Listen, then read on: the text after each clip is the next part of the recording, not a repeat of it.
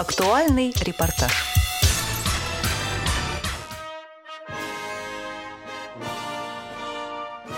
Итоги рабочей поездки президента Всероссийского общества слепых Владимира Васильевича Сипкина в город Красноярск.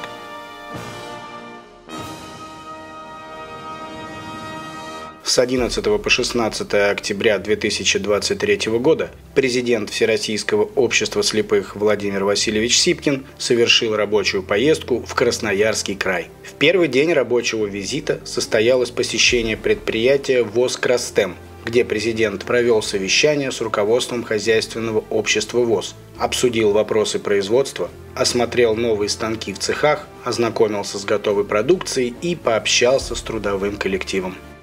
Далее Владимир Васильевич Сипкин принял участие в торжественных мероприятиях, посвященных 60-летнему юбилею Красноярской краевой специальной библиотеки для слепых Центра социокультурной реабилитации инвалидов по зрению – в рамках своего выступления президент ВОЗ отметил тесное сотрудничество библиотеки и Красноярской региональной организации ВОЗ деле реабилитации инвалидов по зрению, а также пожелал всем ее сотрудникам здоровья, сил и дальнейшей успешной работы на благо незрячих.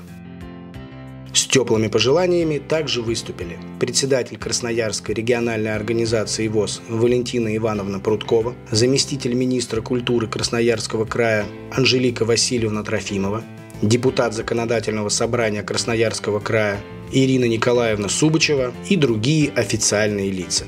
По окончанию официальной части мероприятия Владимир Васильевич Сипкин вручил директору библиотеки Павлу Юрьевичу Пермякову и ее сотрудникам памятные дипломы и награды от Центрального управления Всероссийского общества слепых.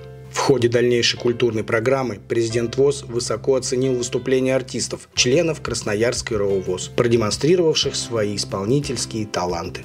Также президент ВОЗ Владимир Васильевич Сипкин ознакомился с организованным при библиотеке сквером-парком отдыха «Светлый», адаптированным для инвалидов всех нозологий. Президент ВОЗ подчеркнул важность таких объектов для отдыха инвалидов по зрению и отметил большой вклад в его создание председателя Красноярской РОВОЗ ВОЗ Валентины Ивановны Прудковой. В последний день визита в Красноярский край для президента ВОЗ была организована экскурсия по национальному парку-заповеднику «Красноярские столбы». Подводя итоги рабочей поездки, президент ВОЗ отметил необходимость подобных визитов с целью налаживания тесного сотрудничества руководства ВОЗ и региональных учреждений культуры и искусства по вопросам реабилитации инвалидов по зрению.